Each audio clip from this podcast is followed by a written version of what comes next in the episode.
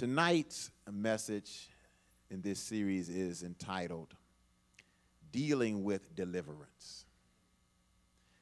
Dealing with Deliverance. Some people, some of us as Christians, find ourselves in very difficult circumstances and situations. And then we are delivered from those. Then, after being delivered from those situations, it's not long before we find ourselves right back in the same situation. Maybe I should repeat that one. we're going through and we're praying for God to alter our circumstance. God, move this out of my life. Get rid of this. And God does that, and that happens. And time transpires, and we find ourselves back in the place where God has delivered us. Sometimes what happens is that when we return back, we go back further than when we first were in the circumstance. You know, it's a dangerous thing, particularly with sin. It's a dangerous thing to get delivered from a sin and return to it. Usually, when the person returns to it, his level of indulgence goes deeper than it was prior to his first deliverance. So, what we want to talk about tonight is how to deal with the deliverance once it has been experienced. Because if you don't deal with deliverance properly, you'll find yourself back in the same situation. Now, the story where we are now, Joseph was in prison. He was in prison uh, partially because Potiphar's wife had um, lied on him and Potiphar, who was his boss, had him uh, jailed. While in prison, he meets two inmates, a baker and a cupbearer, who were in the employ of Potiphar. Both of them have dreams, and Joseph interprets those dreams. They are both released from prison. The baker is hanged, and the cupbearer is restored to his original uh, position in Pharaoh's house. Two years pass, and Pharaoh has a dream. And his dream is a very troubling dream. First, there are seven cows, all emaciated. And one cow eats the other six cows, but he remains emaciated. The next portion of the dream is that there are seven uh, wheat stalks.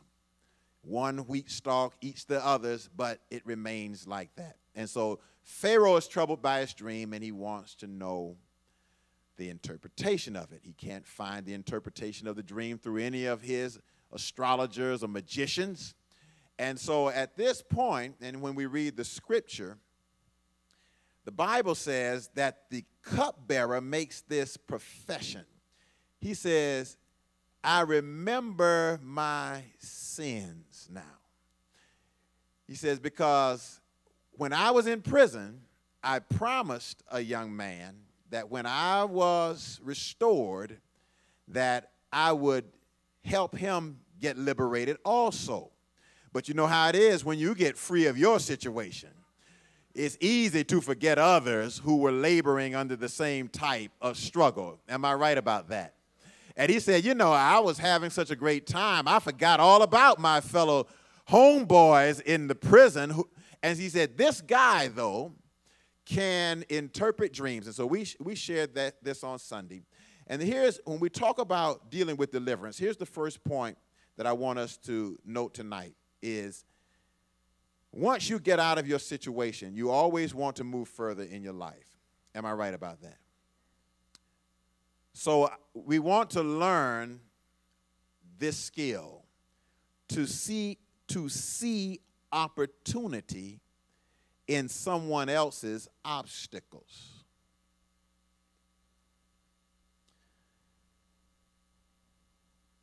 If you recall, the major theme in this story is that God is teaching Joseph not how to be the head of anyone, but how to be a servant. When another person has a problem, if you can see an opportunity to help that person, that is often your doorway to deliverance. If you can only see that problem as that person's problem, then often you cut off your own blessing. There are many people that would not help another person solve their own problem if you paid them to do it. In other words, someone, many of us are just stuck on self.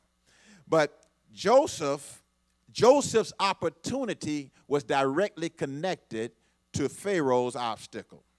Now, the text in verse 15 says, Pharaoh said to Joseph, I had a dream and no one could interpret it. Boom, that's the door that's open for Joseph.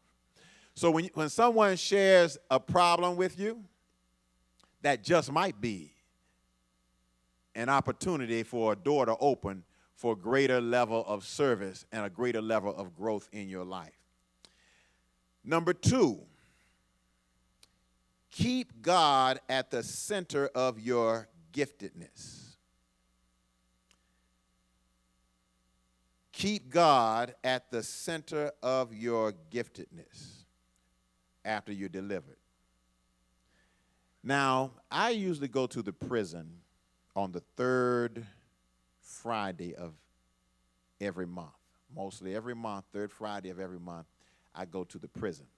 Not as part of my ministry as pastor, I go to the prison as part of what I do for the Lord personally. Because the Bible says that we should visit prisoners, so I, I go. That's my personal service to God. And people in prison can really pray. I've noticed, I mean, in prison, inmates can pray. But the rate of, and I think the word is recidivism, amongst inmates is very high, which must mean that prayer life outside of the prison is different from prayer life inside of the prison. Are you with me? But we don't have to go to Broward Correctional Center in order to understand that. People in trouble, period, can pray. Yes, we can. Even atheists and agnostics, when they get in enough trouble, can summon up enough theology to say, Lord, have mercy. Even might move themselves and say, God, if you're real, break these chains of bondage in my life. Well, when Joseph was released, um, Pharaoh asked him, he said, I had a dream, but and I have heard it said that you can interpret a dream. And what Joseph said, I can't do it, but God will give Pharaoh the answer he, he desires. Now, this is what I want you to learn how to do in your life is to subjugate the I to the he. What do I mean? And we shared some of this on this past Sunday that we have to get into the habit of eliminating a whole lot of I's from our vocabulary. What can get us in the most trouble in life is talking about ourself and our own prowess and our own power. You see, Joseph had grown to the place to where he recognized that the power really was God's power working in him. Do you remember the story in the Bible about it was a rich man. And the rich man uh, said he had a, a large uh, farm. And what he said, he said, My farm is producing so much, so I will build some bigger barns. You remember that story? I will build some bigger barns. And then he said, I will say to myself, Self, uh, take thine ease, eat, drink, and be merry in this whole soliloquy, this man, with all of his abundance, uh, could not think further than the personal boundary that he had created for himself. All of his wealth, more than he could ever spend or manage, and this, the furthest he could think was I.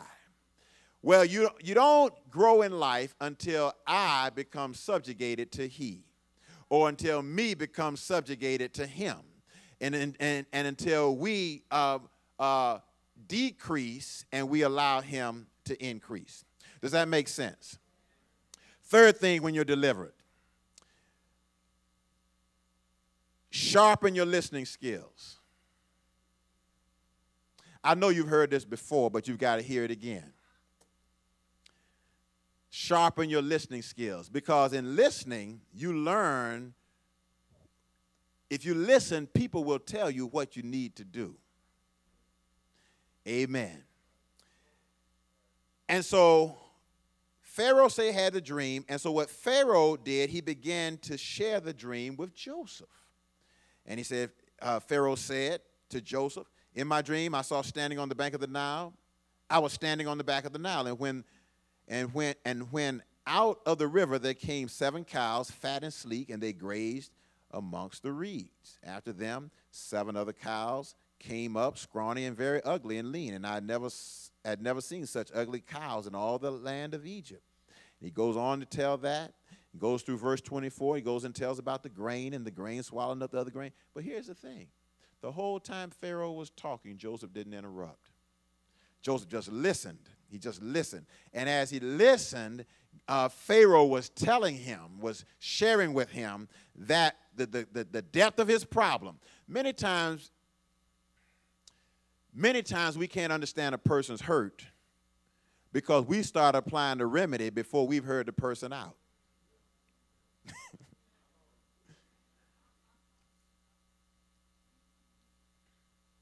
person begins talking and before the person can finish sharing what they're trying to share we've already we're ready to tell them well this is what you need to do and we haven't yet heard everything that the person has to say about their dilemma. Let the person finish talking. Amen. Let them share everything. And then, by the grace of God, if there's something you can do to help, share. Sometimes the best you can do is say, Well, I'll pray for you. Amen. And so, sharpen your listening skills. The more you hear, the more you can serve. The more you hear, the better you can serve. Number four, be a problem solver. You know why many, you know why many people return back to prison after they have um, been released? Because they are a problem and not a problem solver. Amen. They're a problem. They haven't changed how they flow.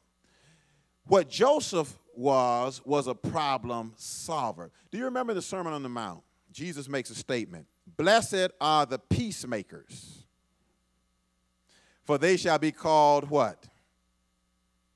The children of God. Yesterday, I came home, I walked into the house, I turned on the television, I turned to C SPAN or CNN. I was trying to see what was going on with the election. And, it, and I turned, and they had a camera and they were following a guy in Los Angeles, California, who was leading the police on a wild goose chase. Did anyone see that on yesterday? Here's a fellow that obviously was not a problem solver, he was a problem. And when we are a problem, his, situ, his, his condition has nothing to do with the vehicle or the streets, it's a condition of his heart. Because when you're a problem, it doesn't matter whether you're behind a wheel of a car or whether you're sitting in a committee meeting. Amen.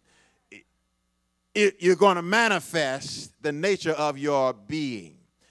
And so we should not be persons that create storms wherever we go. Say amen. Amen. I mean, I mean, I mean, there's nobody so important and so valuable that the world can bear up under our storms.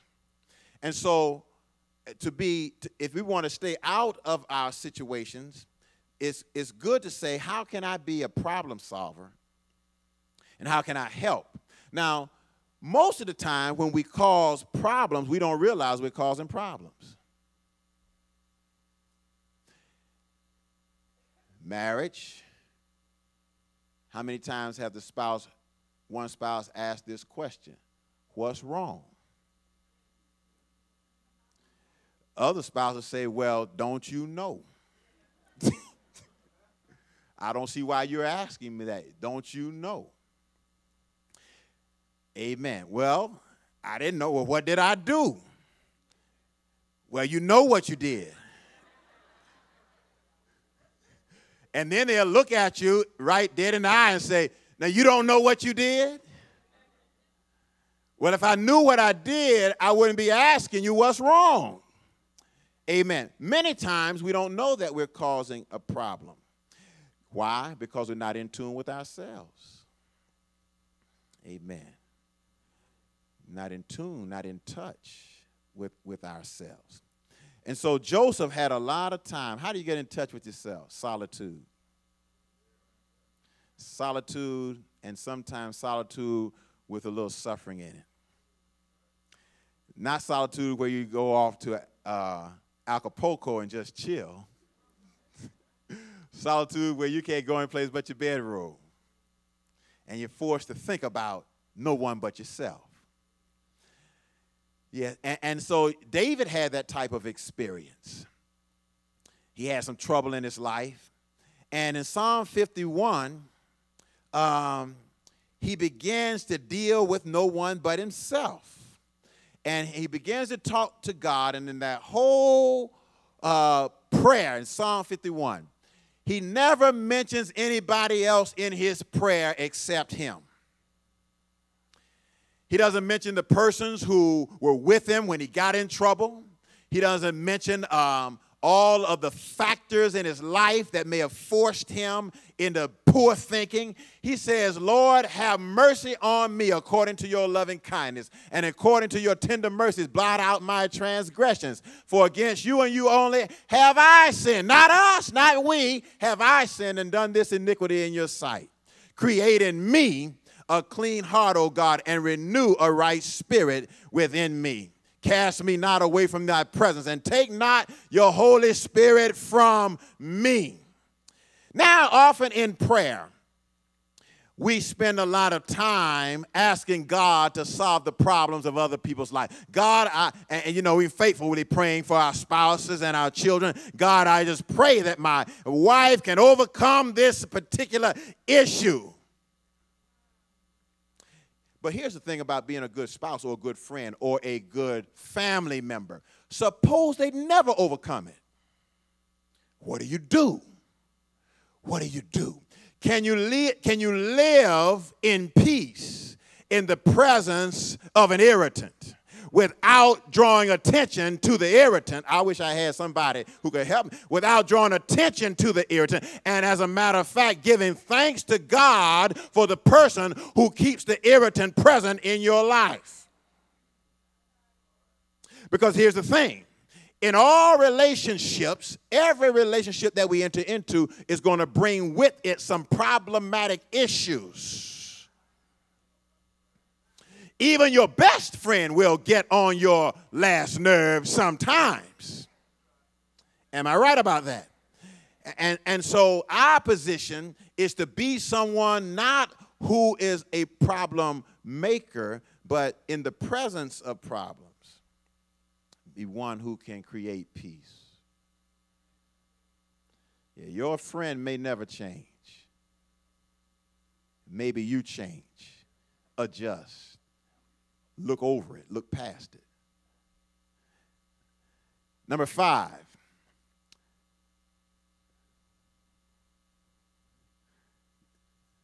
now it says um, on your paper, I don't know which is the blank, suggest what you possess. Or you could say possess what you suggest. Let's look at the scripture. After the dream was interpreted, This is what Joseph said at the end of the dream. He, the interpretation of the dream was that a famine is coming, and it's going to be a long famine.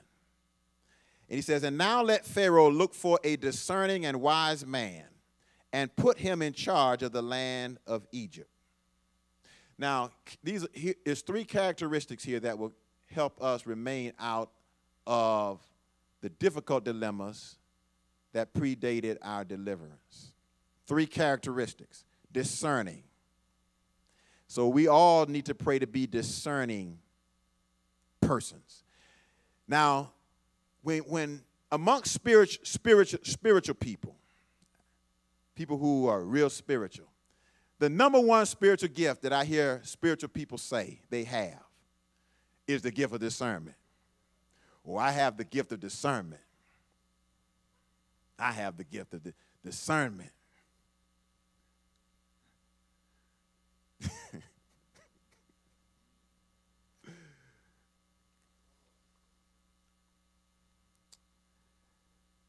But the, the gift of this this discerning it and most of the spiritual gifts are not spooky what is the gift of knowledge that means that you have the capacity to retain and explain large amounts of information about various subjects Amen. And as a matter of fact, you catch on very quickly, even the subjects that may, you may not even be familiar with. So, a- amen. Gift of knowledge. The gift of faith. What is that?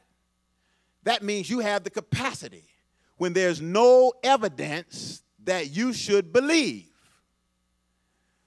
And you have the capacity to trust God anyway. Amen. As a matter of fact, the evidence says that you should stop trusting God three Hebrew boys, fiery furnace, gift of faith. How is it in operation? King, we heard what you said. When you play the music, we're to bow down. King, we just want to say one thing. When you play your music, we're not going to bow down. And said, King, we want to let you know something. Said, Our God is able, King, we know that no one has ever survived the fiery furnace before, but we want to let you know that our God is able to deliver us from the fiery furnace. Here's the gift of faith. But guess what, King? Even if he does not deliver us, we're not changing our mind. My faith is not depending upon how God behaves. My faith determines how I behave. My faith puts no handcuffs on God. My faith does not hold God hostage. My faith determines how I function in the presence of God. And even if he doesn't, I'm not, we're not bowing down. That's the gift of faith. He's able. And so when you are ministering to people, listen, when you are ministering to people, now this is key. Staying out of the dungeons, staying out of the prison, staying out of the chains of life. When someone shares their problem with you and you suggest the remedy, whatever you suggest, you should possess.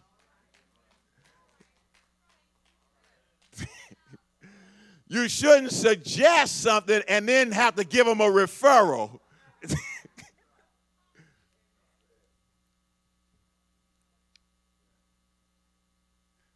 Amen.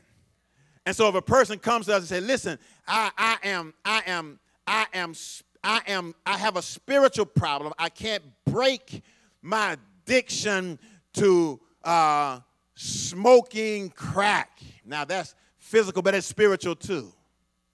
Now, I can't smoke crack. I can't be hitting the pipe. Are you with me? And then recommending that he leave the pipe alone.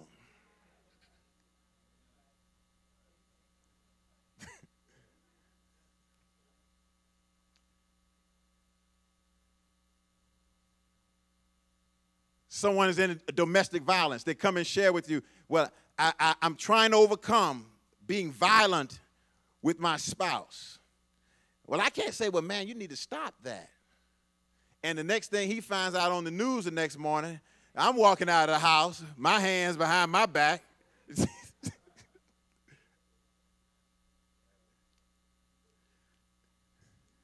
you have to possess. You know, uh, the, the uh, psalmist said, Create in me a clean heart.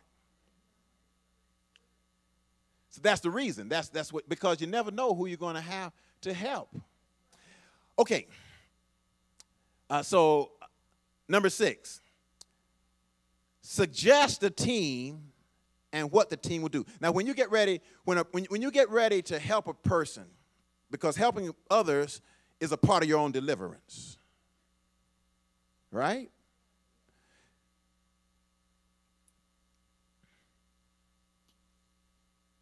Everybody needs more than one person in their life to help them. Now, what, what happened here, Pharaoh didn't just need Joseph, he needed Joseph and some other people. The greatest, one of the greatest barriers for people in ministry is a willingness to work with other people. Now, I know it doesn't seem like that, but it's very hard for me, who knows how to do what I do, to let others help me do what I say I know how to do. Most people would rather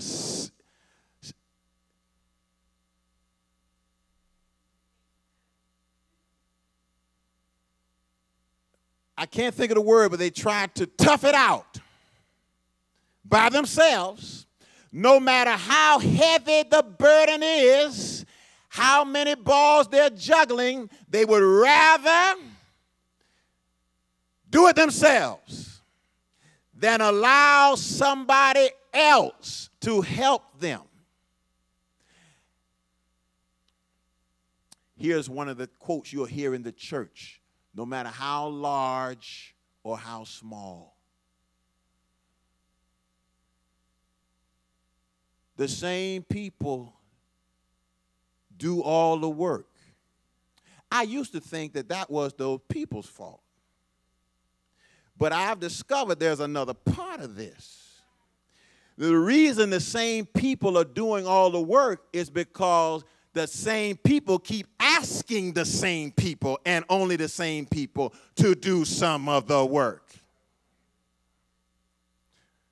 Y'all getting quiet on May and hair.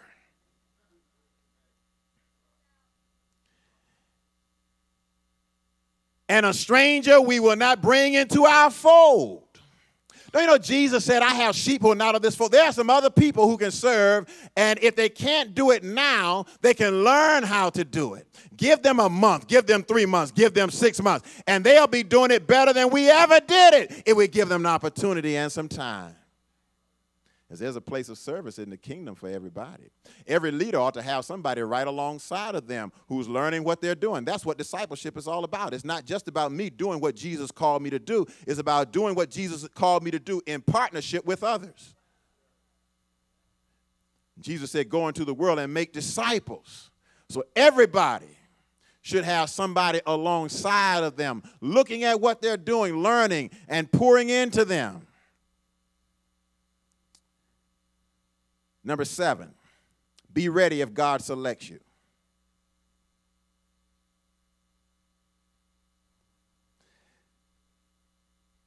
Then Pharaoh said to Joseph, Since God has made this all this known to you, there's no one so discerning. All right, that's what he said. He said, You need to pick somebody discerning, wise, and who can be in charge of all of Egypt. Now, wouldn't you like to have somebody in your life like that? I mean, they just come up to you and say, listen, this is, I'm going to tell you what you need. You need somebody who's discerning. They know how to make decisions. That's what discerning means. They know how to make decisions. They're wise. They can make the correct decisions about people and resources and timing. And, and then um, they can be in charge of stuff.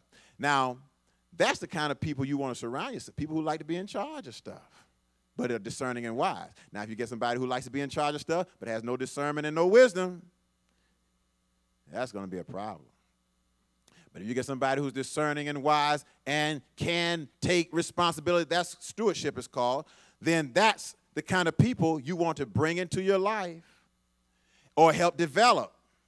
And you know, as a disciple maker, these are three skills that are good to help someone develop decision making skills, wise, how to use knowledge and resources and time, and then how to manage that which does not belong to you. Because if you can't manage what does not belong to you, you will never manage your own well.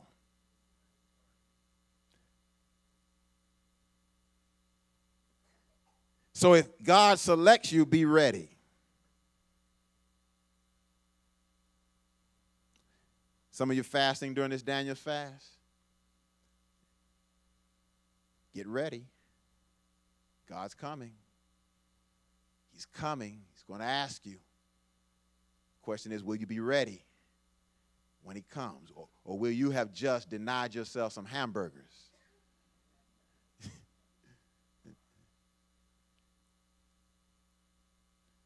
now, once the opportunity comes,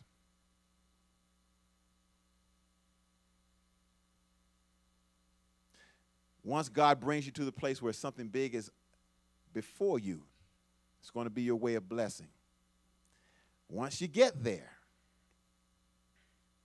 here's the principle work before pleasure. Don't get there and throw a ticker tape parade. See, see, Joseph just got, he just came out of prison, and now he's in a week or so, he is in charge of Egypt. Now, many of us, I'm telling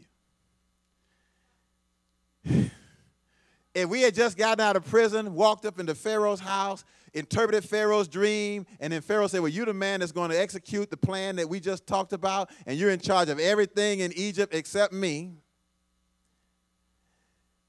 Before we would have gotten around to doing some work, man,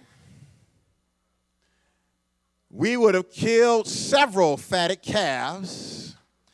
Am I right about that? We would have called everybody, come on over. I'm telling you. Now, this is not the time to talk about how you've been blessed. You just got in the door.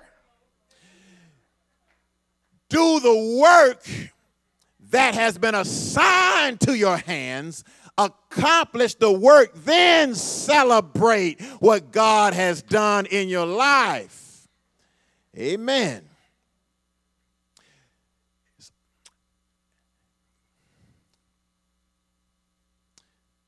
Number nine, last one. Over deliver on your promise. Over, over deliver. I'm talking about staying out of the bad situations. Over deliver. Don't celebrate too soon. The, the movie Rocky 3 or 4, Apollo Creed fights the Russian. Supposed to be an exhibition match. You all remember that? Apollo just had a good time, right? Celebrating too soon, got knocked out. Yeah.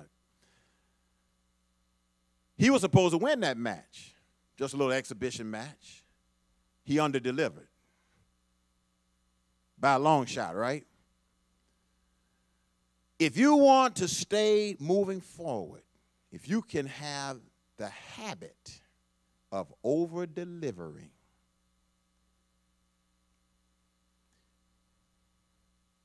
you will always stay out of jail, or somebody will come and get you out.